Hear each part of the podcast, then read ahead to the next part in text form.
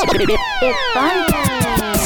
We are back, baby. We are back. That's we are back. You are looking live. We get after it. You know, we jabber jaw, we go tit for tat, we have our little differences. Let's get funky like a monkey. And here we go. Hello and welcome to the Moose and Ruins podcast. This episode 286 of the pod, or so I'm told. Alongside Matt Rooney, I am Joe Musso. Like we say, plenty to get to here on the pod. Uh, a Super Bowl and a season in the rear view, a fitting end to a season that was marred by controversy. We get a little sprinkle of that down the stretch here as well in Super Bowl 57. Offer some thoughts here on a first-hand experience at the Waste Management Phoenix Open. Excuse me, the WM Phoenix Open. Get the branding right, Musso. Oh, is that what Uh, we're calling it? was- Is that that is what we no, no, call that, it? that is what it is. No, no, Got that it, is what okay. it is called by the Did tour not did now. not realize So that. Oh, okay. I got an early I got an early directive that it's no longer the Waste Management. It is the WM Phoenix Open. Interesting. only screwed that up once in the week, which uh, very proud of. Pat on the back there. Um, but it was a wild experience. We'll get into a little bit of that. We'll look forward as it is a Tiger Week on tour. We are a Tiger pod. We always will be. Um, full swing out on Netflix. Very golf centric here, it feels like. But first and foremost, Matt Rooney, how the hell are you? Oh, you know, I'm doing well. I've forgiven you for not wishing me a happy birthday. It took some time, but I have gotten over that. I'll be okay. Yeah, that Um, was that was more- well. I, I felt I felt I felt like I was set up. Now I'm, I can't I- I, oh, can't play the Joe, victim here. In You fairness, are- you, you you tried to set me up on your birthday too, That's true. That You is very true. and Okay, failed. well, you're you weren't um, about to embark on one of the most important 12 hour stretches of your professional career. So I raised fa- my I, that's a fair I- point. I raised my hand.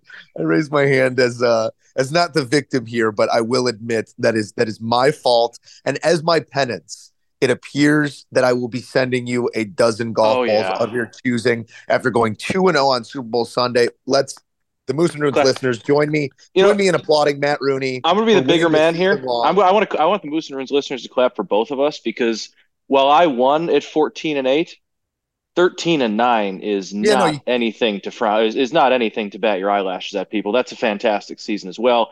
It Yeah, you can't happened to be argue a with the little pod bit this worse season. than 14 and 8, but the pod the pod cashed out this year. The pod 27 good. and 17 i think we gave the people if you played That's all math. the runes picks um my first half under i think i got a little too cheeky there neither of these two teams was uh scared to come out and pace Yeah. this thing so uh first half under was dead on arrival but uh, the AJ Brown long reception thinking didn't take long to get you to the window, nor did any of the Travis Kelce approaches that Matt took, and uh, also siding with the Chiefs that we agreed upon uh, tended to be the uh, the sound approach there. So, uh, congratulations to you. Uh, now, a question for you: Would you rather a dozen brand new? You're a Pro V1 X guy, correct? You know, I kind of I go back and forth now between the uh, the Pro Vs and the TaylorMades, the TPXs, the TPX Okay.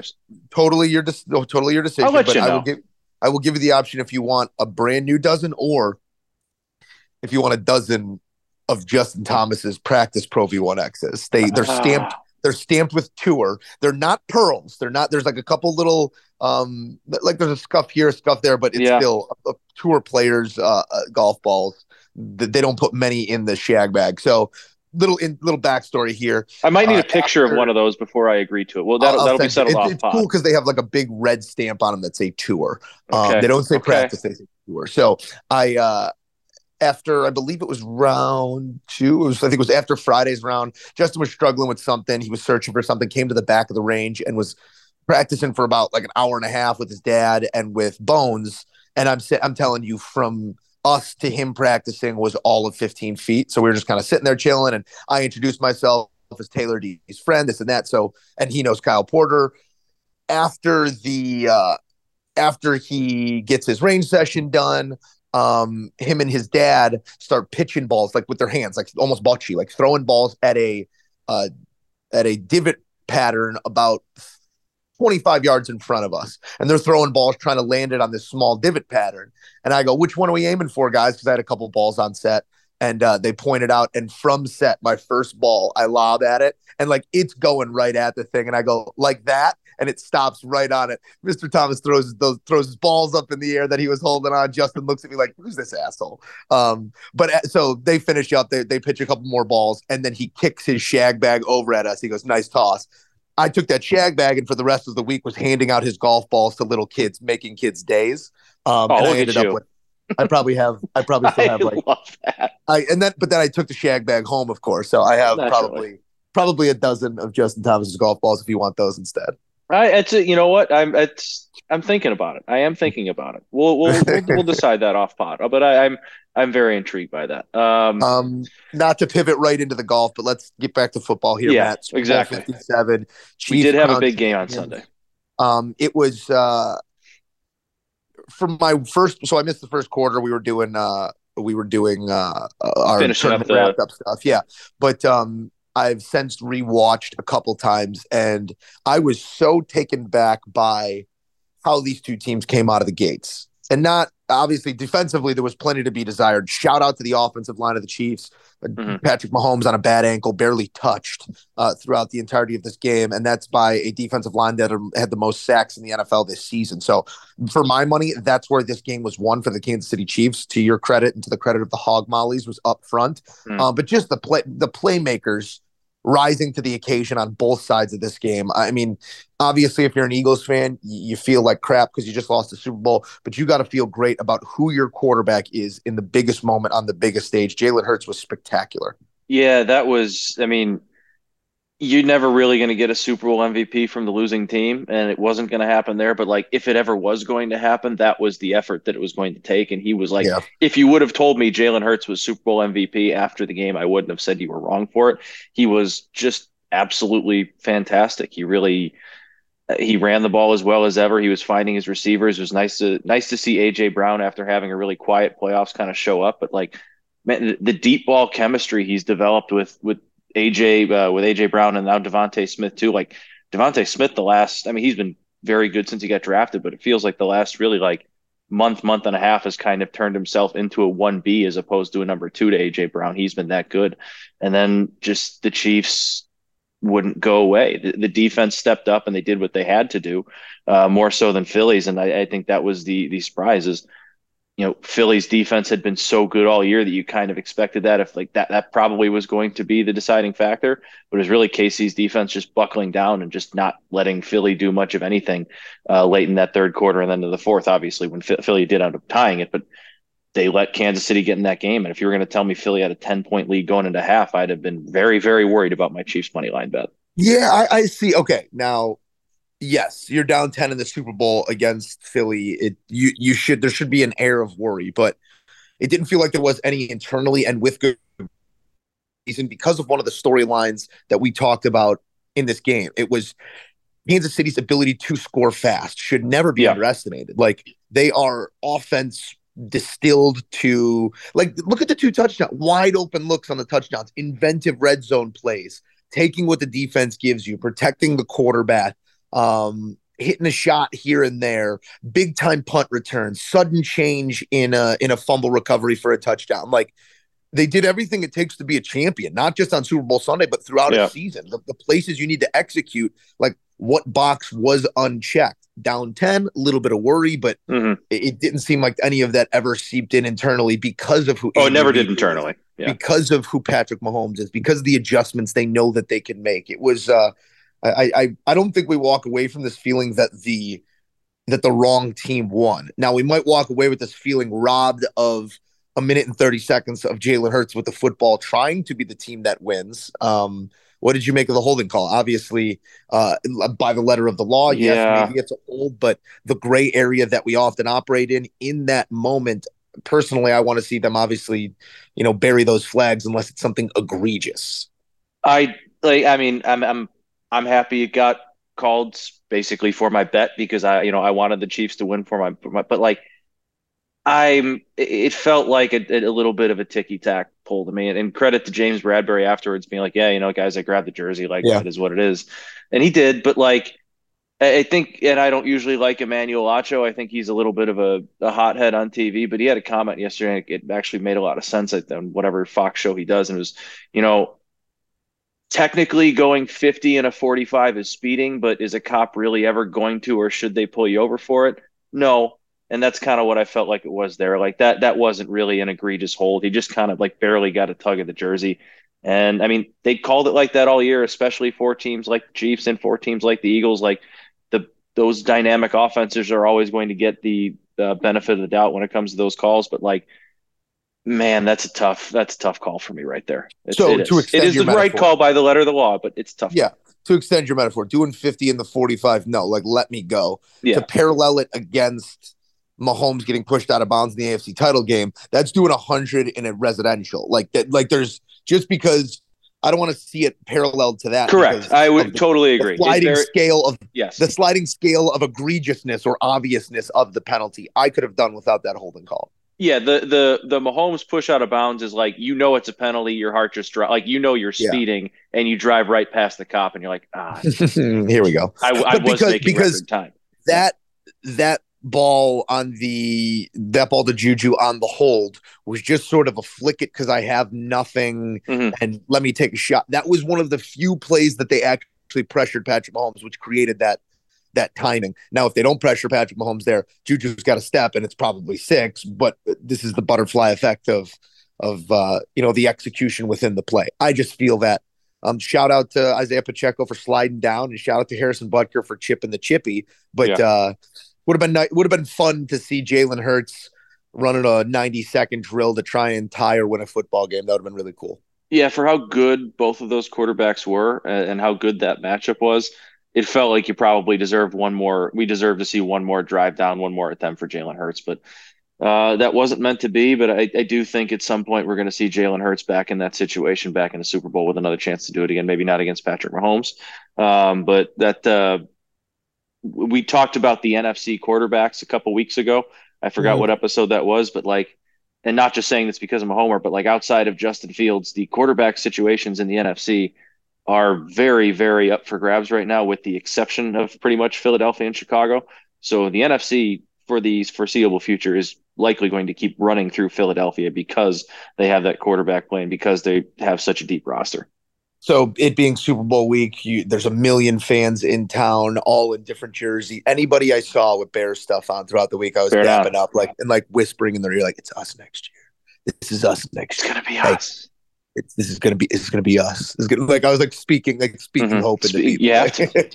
like uh, even I went so it's a little, little inside look here. Uh, I had a red eye Monday night, so I had all day Monday to kill, and was not feeling great after being uh, uh, granted access to the Chiefs after party on Sunday night.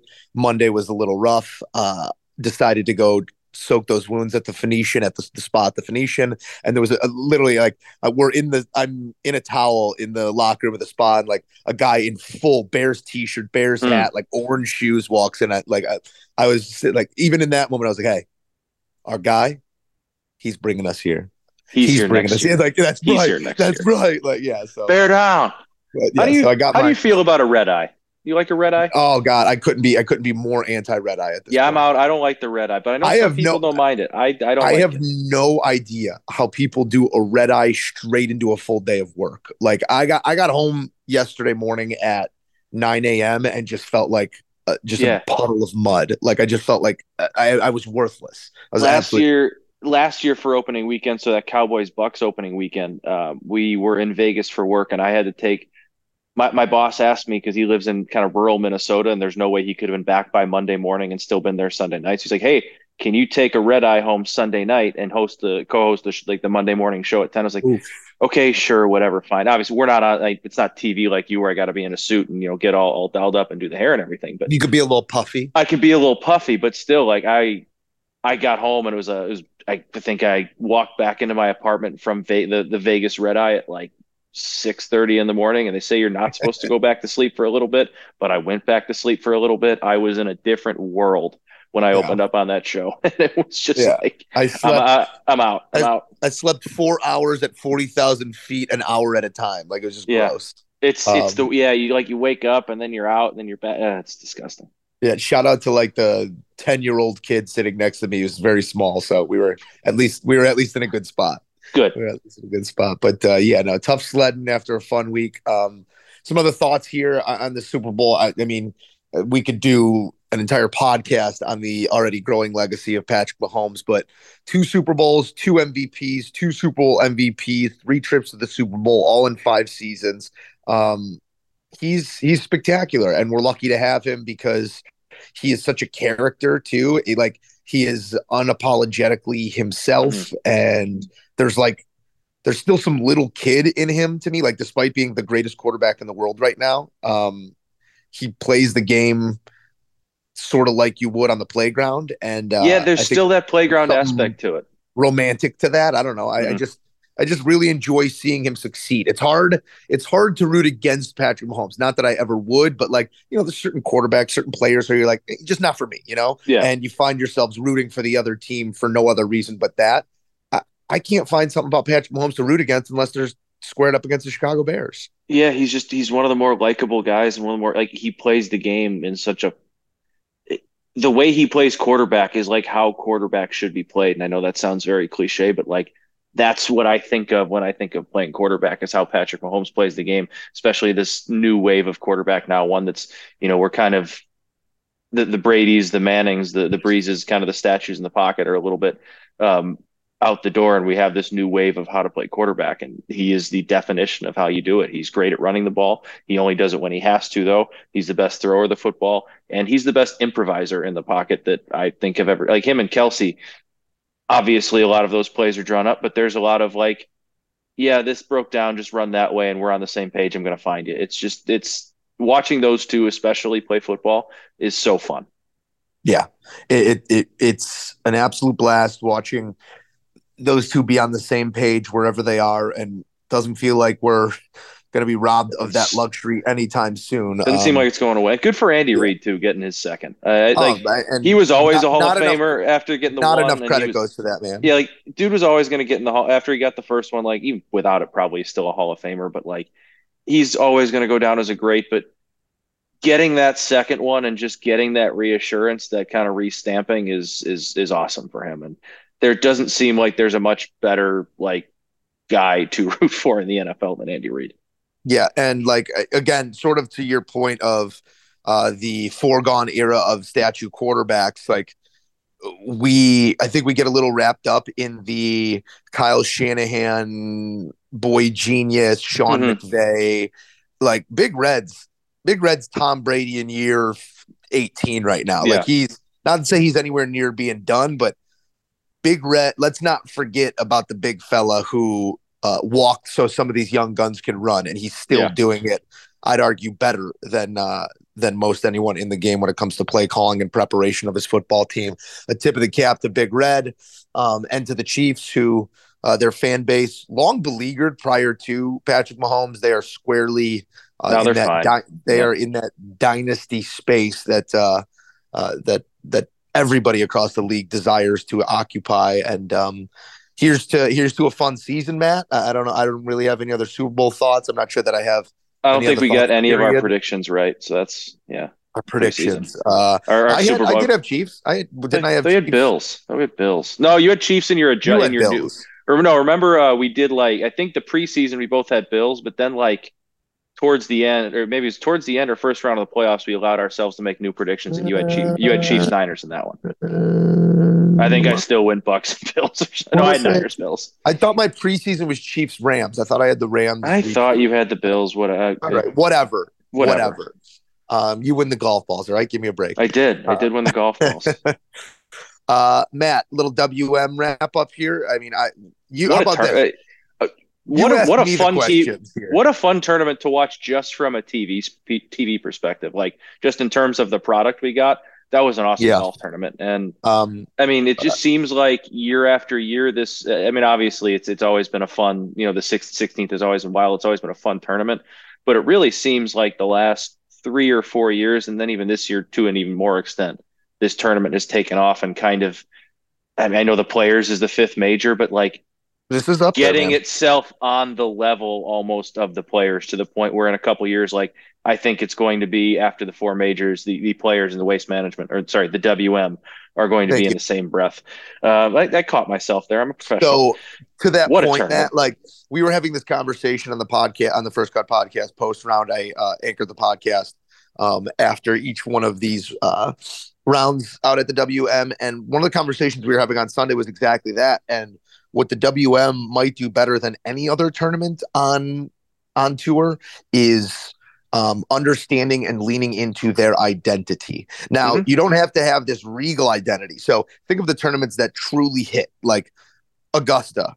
The Masters always hits. The Players always hits. The WM always hits. Those three tournaments, I'd argue, better than anybody else, know exactly what they are and then lean right into that identity. Like it, Mhm. it's about it's about um it's about branding and the WM has branded itself as the people's open as the place where you come to party as the and seeing it firsthand um it- it's it is fun for I hesitate to say I hesitate to say the entire family because of some things you see out there but Yeah. it is fun. It is fun, and there is no uh, there's no denying that. I'm not saying that everywhere needs to be the WM, but like this week at Riv, what's what's the identity there? The identity is old Hollywood, glitz and glam, all of that. Like, why Mhm. isn't there?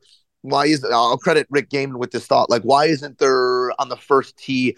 Everybody in the field's name on a Hollywood star. Like, it doesn't have to be gimmicky, but like, be what you are be Yeah. unapologetically what you are and that's what the wm is That's a really good point. Um, because like it, it does it, it's obviously not of the ilk of a Masters, but like you know the identity of the Masters when you're watching it. You know, like same Mhm. thing with the players, and it, it's nice to see a tournament like that kind of embrace that. Like it, it's it so much of golf, especially in the like the in the the PGA kind of LIV era. I feel like doesn't want to like. I'm I'm struggling to get what I want to say at here, but like the fact that the WM just embraces like, hey, like golf isn't all stuck up. Like it is just fun. Sometimes we can do like it's almost like the boys golf trip of, of PGA golf tournaments kind of thing where they just kind of embrace the fun in it. Like and there is there is a time and a place for an Augusta. There is a time and a place for playing at St. Andrews where, you know, you're doing everything proper and you uh, like golfers claps, no, you know, holding up the staying quiet during tee shots, all that. But like the fact that we do have this one tournament a year that lets the people just have a bunch of fun, embrace it, that the players embrace it back to, is Mhm. just it's unique. And you're never you're never going to have another tournament that's exactly like this, like you said. But seeing a couple other tournaments like kind of steer into this like a little bit, again, you're never going to replicate 16 uh, at at um, at Scottsdale, but like seeing a couple more tournaments embrace that vibe a little bit might be kind of a fun next step and kind of new generation for golf. Um matt i i could go a million and one ways here with what i saw uh, out at phoenix so uh, rather than doing that I, what what do you want to know uh, about the uh, the on-course experience Just talk Because- talk about 16. Just just just paint me a picture. 16's really cool, man. It's uh Wednesday. There's a DJ there that doesn't stop playing the entire day with like the pro am coming through. You got a who's who of JJ Watt, this person, that person. Um, so the party, like outside of Saturday, I'd say in terms of like intensity of the party, it goes Saturday, Friday, Wednesday. Um, Wednesday was a Wednesday. People were out there getting after it. Thursday, it's a blast. It's loud. Um, Friday, you start feeling people like, oh, I took off the entire weekend. Let's get crazy. Saturday is obviously what it is. Um, and then Sunday is Night of the Living Dead. Like it, it Yeah. reverts to it reverts to what you'd expect Sunday at a tournament to be. Like a little bit more reserved. People are still getting after it, but like a lot of people just hair the dog hangover situation. Um, but 16 itself, it's it's a really interesting golf hole because it can play anywhere from like a six iron to a gap wedge, and they Mhm. set it up different throughout the days. And the pins are interesting. Like it doesn't get the the golf course as a whole. TPC Scottsdale does not get the credit that we should give it. Like it's a really interesting test, especially when the wind's blowing and it's as dry as it was this week. But 16, I mean, I walked out of the tunnel with Jon Rahm. I walked out of the tunnel with Jordan Spieth, with some of the bigger names and bigger groups, and the pop you get compared to so you get a pop going into the tunnel, coming off 15, everybody's standing there, let's go, Jordan, this and that, and it's Yeah. super loud. And then you get into the tunnel and it's almost completely silent. Like people are still going crazy, but the tunnel for some reason you're just uh you're just sort of insulated and then you Kind come of blocks to out the another- noise. you come out to another pop and it's just like okay i understand why these guys are having trouble finding the green from 135 yards where their proximity to the hole there normally is like probably 15 feet like 12 Mhm. feet whatever it is for throughout the season it's uh it's something really special um and it's special because of the people that are there it's uh you hear some chants, you hear so, you see some things um, that will either rattle or embolden you. I mean, you got A Rod sitting there, you got uh, Dave Portnoy a couple rows up, you've got Mhm. Bryce Harper. It's it's a it's a see and be seen type thing, and to have ropes access and be on Saturday uh, sitting behind the jib camera like ten feet from Adam Hadwin when he almost hoops it, it's about as good as it gets. What was the? Because I mean, I know, like, I forgot who it was, but somebody was rocking a KD Suns jersey, whether that was the Wednesday or Thursday, Cink- right after the trade. Cink That's the right. Suns After. I, I also think Stewart Cink like might have finished dead last, not close to it, not his Tom. Kim went. Tom Kim went with Devin Booker. Yeah, I was gonna ask, what was your, what was the coolest? You know, I don't want. It doesn't have to be a jersey, but nod to the fans, something along the lines of that that you saw all weekend with those The coolest thing, 16. the coolest thing I saw was Saturday after Hadwin steps to the ball, gets booed because he steps off, hits it to about six inches. Rahm hits one long and he had like the 30 feet down the hill. Rahm makes that putt down the hill and the place goes because he played it so far out left, they started booing him. Like they thought, like, oh, what is they're booing, booing, and then it starts hooking back. It goes in, and Rahm challenging the crowd as if it was a Ryder Cup. Two hands on the ears, like Rory, like I can't hear you as the place is going God, nuts. love that that was the that was the coolest crowd player interaction that I saw throughout the week. I love Jon Rahm. He's just He's so so, good, he's so So- good at golf. he and here's the thing, Matt. We followed him. We dug into the numbers with Rick. He played like relative to like his ball striking and putting. He played like Yeah. garbage. He played Yeah, like he didn't have his stuff, almost- and he was right almost there. Won the tournament. His floor right now is top ten. He is like I understand the world golf rankings say Scottie Scheffler's the number one player in the world. Jon Rahm right now. If you're asking me if I needed someone to go out and shoot around to save my life, it's Jon Rahm. we talked i think i we talked about it on on sunday i don't remember if i got to it but like this is kind of what we ex- like Rahm had the awesome year that the year he won the us open the covid year and we thought he was like ready to take off last year and he was fine last year but kind of didn't and this is the like this is the Rahm i thought we were going to see last year the one that's just unbelievable like you said like his floor is still finishing top 10 every week and his ceiling is blowing everybody out of the field like I, I think we're getting two majors from Jon Rahm this year. I really do. I'm not sure which ones yet, but like I, if, if you told me It feels green. takes- It feels green jackety. For I- sure yeah, I like that. Well, that's Tigers to win, but you know, if Tiger doesn't win, Rahm can have that one. But I, it, it feels like this is the year he gets his green jacket, and probably one other, whether that's a PGA, a British, or U.S. Open. I'm not sure, um, but I'm I, I would very much not be shocked if that happens. Yeah. Um, just an all around uh, outstanding experience. Big thanks. Favorite my- hole, not number 16. Hmm. or in, not necessarily like golf hole exactly, but like golf hole you watched that weekend. Is that like you know? Not, so not like I'm not telling you to take me through Scottsdale one through eighteen and what's your favorite hole, but like I don't It- dude, the, the like the whole course offers so much, but the stretch that really gets me is 15 through 17. 15 is a great par five. There's Mhm. nowhere to miss it. You're probably gonna have to either. It's one of those like I, I'm gonna go. I, I have to go for this because I have 230 in, and like if I don't go for it, what am I doing here? There's just nowhere to miss it there into 15 green. It's like a little islandy green. Um, Yeah. so you're either doing that or you're like you're laying up with an eight iron, which guy these guys feel like is just a wasted shot. So a cool question asked there with the second shot at the 15th. Then you walk over the bridge, it gets crazy at 16. And then 17 is the drivable par four where you have to make another really tough, you have to answer another really tough question. And uh Saturday, our insider Jonathan Jones had the day off for football and he's close with the Long family. So we got walked up into Kyle and Howie Long Jr.'s uh, box, and they were right at the 17th green. So watching T balls kind of roll up and die into the water, or T balls Yeah. roll up and find a bunker, I think that's a.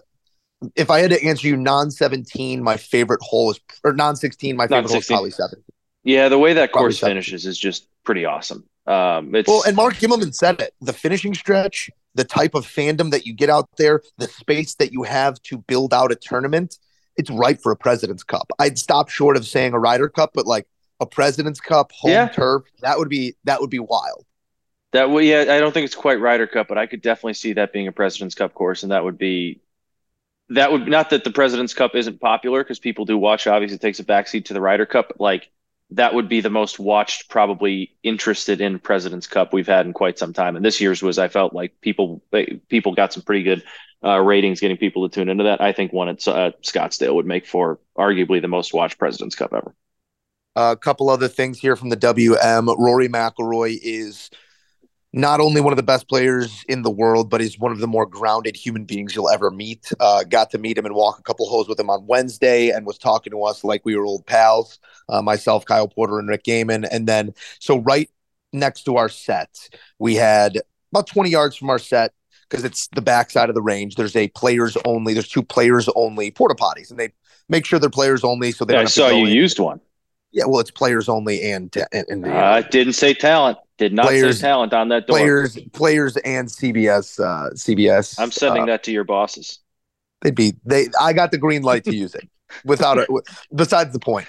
So we're sitting there on sets on Saturday. As Saturday's rounds wrapping up, like sun setting, and we were situated back of the range between eight green and 11 fairway. And 11 fairway is a bombs away situation. Rory hits one like three, unbeknownst to us, Rory hits one like 344 dead down the middle and makes a mad dash to our bathroom. We're sitting there on set about to get ready to go up in like about a half hour. We're having the conversation of how far back is too far back. Lead was at 10, Rory was at two. And uh, Kyle asked me after I asked the question, he goes, How far? He goes, What's Rory at? I go, Two under. And he goes, Yeah, Rory's too far back. And I kid you not, split second later, Rory peeks his head into our set and goes, What's going on, guys? Like, didn't hear us having the conversation, but like, it was like a, oh, like we all paused like, uh, and looked at Kyle. He's like, What's going on, man? He runs into the bathroom. He comes out. He goes and he, he like says hello to us again. And, uh, and Kyle goes, Hey, hey, Rory, how far back is too far back? And he knew he was at two. He knew the lead was at 10. He goes, not eight, and sprints back to the fairway to go hit his second shot. Just like the coolest dude in the world. Like that's nice. Like it's like you're you're in the middle of trying to win $3.6 million, dude. Like, how are you this cool? Yeah, like um, you're chasing money and you just it, that's yeah to to do something like that and just be that personable of a guy. It's always yeah, nice so to hear when when the people you're watching on TV are actually like that. Anybody was looking for another reason to root for Rory McIlroy, I could offer you offer you like four or five more reasons. Just a really, really good dude. Um, that was a major takeaway. Um, shout out to the fans in Scottsdale to this tournament. Like it, it's it, it's a bucket list event. If you're yeah. a, not even just a golf fan, but if you're a sports fan who likes to see those types of spectacles, get yourselves out to the desert one year because there's there's few parties like it in sports. It, it, it's something special. Um, it's absolutely a bucket list item. And the amount of times this weekend where I got a text, whether it's from a brother or buddies, whatever, like, dude, we got to do this one year. Like, this yeah. has to be done. Like, this is a bucket list thing. I think that's something every sports fan is for over the last few years, especially since golf has really kind of taken off to any more extent than it had. Kind of with our generation, I feel like golf mm-hmm. has become and this this generation of golfers because we've talked about it to to no end on this podcast how good of shape golf is now. While there might not be, you know, the tiger of this group, there are guys like Rahm, Rory. I guess you know DJ's not there anymore, but like those, like there, there's several guys at the top. Spieth, Scheffler. Yeah, there's there's a, kind of take their of turns being yeah they, they take their turns going on their runs, and the fact that we have this many like number one names has really made tournaments like the Waste Management that much more like must watch. And I, mean, I think look at, look at what Nick Taylor Nick Taylor just hung yeah. around with the best in the world for four days. Like the depth in talent, like world ranking two twenty three, and he's out there with four holes left with a chance to win the thing. Like just just spectacular golf. I, I, think that the tour's only problem here is that we sort of have lost all our villains. Um, yeah. That's a different conversation for a different day. This was very much a celebration of a week uh, at, at, the at the WM, and uh, celebrations were had all over the place. So um, the will uh, emerge. I'm not worried about it. Yeah, it was it was spectacular stuff. Uh, was privileged and thrilled to be a part of it, and uh, hoping it's something that we can do regularly because um, it was it was cool to sort of paint a picture around the debauchery that uh, unfolded. Yeah, so you had never done that as a fan, correct? That that was your uh, first uh, waste time? management. No, I had not. Yeah. Okay, had not. so your first experience at all whatsoever. I was going to ask you if you can kind of compare the fan situation. I mean, I could, the, I could compare it situation. to like I could compare it to like a U.S. Open at Pebble. I could compare it to the Travelers. I compare it to the BMW back home in Chicago. Like we've been to tournaments, and yeah. I have never ever seen anything like this. It's uh the and this is not just for this is not a uh, a comment about the female viewership there. This is a comment about everybody there. Mhm. The attire, like you know, you're used to going to a golf tournament. You see people mostly in Yeah. like golf clothes or in like shirts, like t-shirts and shorts, like comfortable, whatever. This was like uh you didn't know if you were going to a golf tournament because you still had some of that. You didn't know if you were going to the club because you had plenty of that. You didn't know if you, it was Halloween because people were dressed up in like Yeah. costumes. It was it was a it was a gong show. It was a complete sideshow, and uh, it was uh, it was really really interesting, really cool, and uh, to sort of sit on our build out was massive at the back of the range to sit on set and have uh, You, your you People- guys set look beautiful, by the way. to, to have people like you know there's maybe a couple people know who you are, but like to have people just screaming and yelling because they see the set. Like Mhm. um, I, I signed I signed a, a there are there are two flags that kids went home with with a Joe Musso signature on it, and I was like, you, "Are you sure? You, are you sure you want? Like, You sure you like, want that? So like the first one, I kind of signed it small, and then like the next day, another kid asked for one. Like I was like, all right, I'm getting, I'm giving him the big J here, and like took Yeah, up the entire corner with the, the big swooping J. so no, it was uh, a, a cool Inspiring ne- America's next wave of young broadcasters, Joe. One, one you. signature at a time. I'm telling you, throwing out those JT golf balls, like that was that made my week. Like if I could just stand there and like make little kids' days like that, that's uh that was that was really fun. It's beautiful sentiment. I kept I kept going up. I kept going up. I go, hey, you guys like Justin Thomas? That's his Yeah, practice yeah. ball. That's his practice. That's practice ball. ball. And now we I get did it to the I did it to the ten year old I was sitting next to on the plane, like when we landed. We because hey, uh, here's a ball, kid. You were you were good got- on this flight. Here's a ball. I go, you like golf? He goes, yeah. We were just at the waste management. Me and my dad. His dad was sitting the row next to us. Um, and I go, oh, I go, you like JT? He goes, it's my favorite. I go, there's one of his practice balls. Look at you. Look at you. Yeah. Just inspiring young kids. I like it. The next a generation is in good hands thanks to a Joe Musso. Uh, Matt, for as much as I could say about this tournament and that week in Phoenix, uh, some things will will left unsaid. Will will, will be left unsaid. Excuse me. Um, I just want you to know that uh, at at one point Sunday night, uh, myself, a bunch of the Kansas City Royals, and George Brett were uh, were, were enjoying uh, were enjoying ice cold Bud Lights while Patrick Mahomes and Travis Kelce and the Lombardi Trophy stood on the stage as the Chainsmokers played. That was the that was like the only final picture I wanted to paint of of my week was me and one of the greatest hitters of all time enjoying one of the greatest quarterbacks and tight ends of all time celebrating their Super Bowl. That's that was, that's just the, that's the lasting image for me. Well, I, I it's going to be tough for me to get that image out of my head now. So I, I'm going to have that. So I'm guessing some of the Royals had already been out there. I guess a lot of them probably live out there Yeah, so- in the offseason, so but out there for spring training already. And then Yeah, a bunch of playing. bunch of them live out there. A few of them had tickets to the game. Bobby Witt Jr., um, a couple other guys, and uh, Nicky met up with them after, and they all went to the after the Chiefs after party because they had obviously some Kansas City connections there, and it was like uh, they turned the Hyatt. The Hyatt was the Kansas City hotel where the family and team stayed. It was like their compound the whole week. I don't know that Yeah, anyone else was staying there. Um, Probably not. You couldn't I would imagine You they rent couldn't out get- the whole thing. You couldn't get down the driveway at the Hyatt without one of these uh, post game passes. So Nicky came and brought one out to me, and then we uh, we had a good time. They there was a massive stage that they set up in like the courtyard of the hotel that they just sort of turned into like a mini concert area. So um, pretty pretty pretty cool stuff. Uh, shout out Joe, to Kansas, just Joe and the Chainsmokers. shout out to the Kansas City Royals. You have uh, you have forever created a fan here, not just a Nicky Lopez fan, but we'll be we'll be pulling for uh, the boys in, in in blue. They're Unless- much more. They're much more easy to root for than our than than our White Sox. So why not? It's for it's for it's for a conversation. It's a conversation for Oh. another day. Uh, but let's uh, let's put a bow on this thing here, Matt. Uh, it is a another elevated event on tour as we head to Riv 23 of the top 25 in the world in action. You also inject the most recognizable golfer in the world into the action. Tiger Woods uh, playing competitive golf for the first time since I believe St Andrews, right? Since Friday Yes, at St you're right. Yeah. um, where he drew that bad lie at one, and it was just about finished. Or was that Yeah. that was that was Thursday? Was that Thursday? I think that was Thursday. Nonetheless, Yeah, um, it's yeah, the it was first time we're getting Thursday. Tiger on.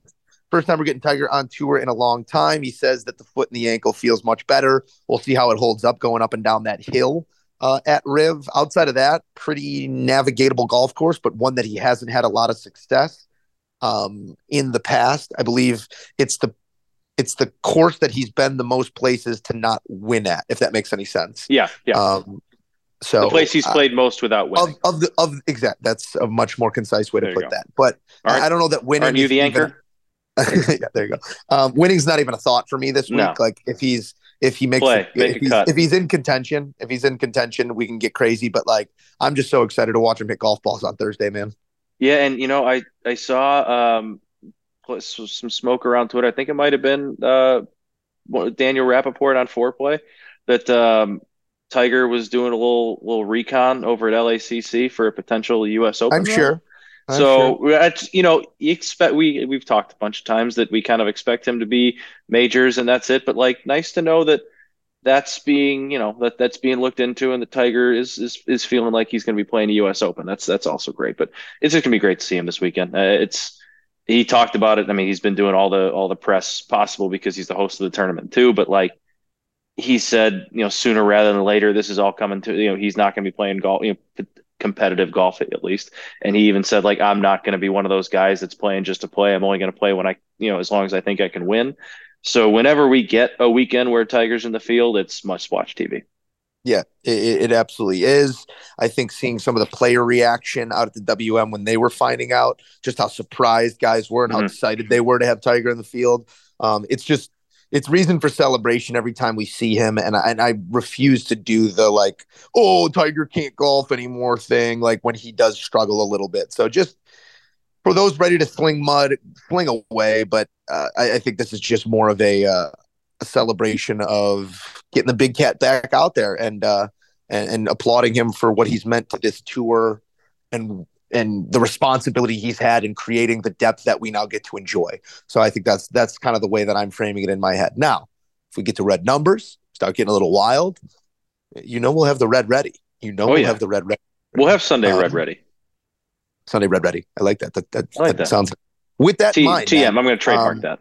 TM. I know we begrudgingly are saying goodbye to this version of the Moose and Runes podcast in the not too distant future. We're going to give you one more here uh, because it is a Tiger week.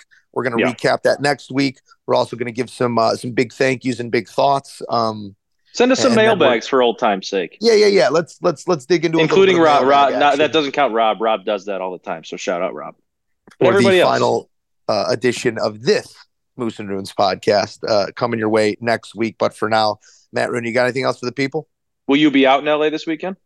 Uh, I will not be out in LA. There, there have been big time requests from both uh, CBS management and the tours for us to do more of what we did this past Yeah. week. Now, it costs a lot of money, and it, the time commitment from our road crew is massive. But uh, we uh, we made our presence felt, and I think there's going to be more of that down the stretch. Uh, sounds like we will absolutely see it in Rochester for the PGA.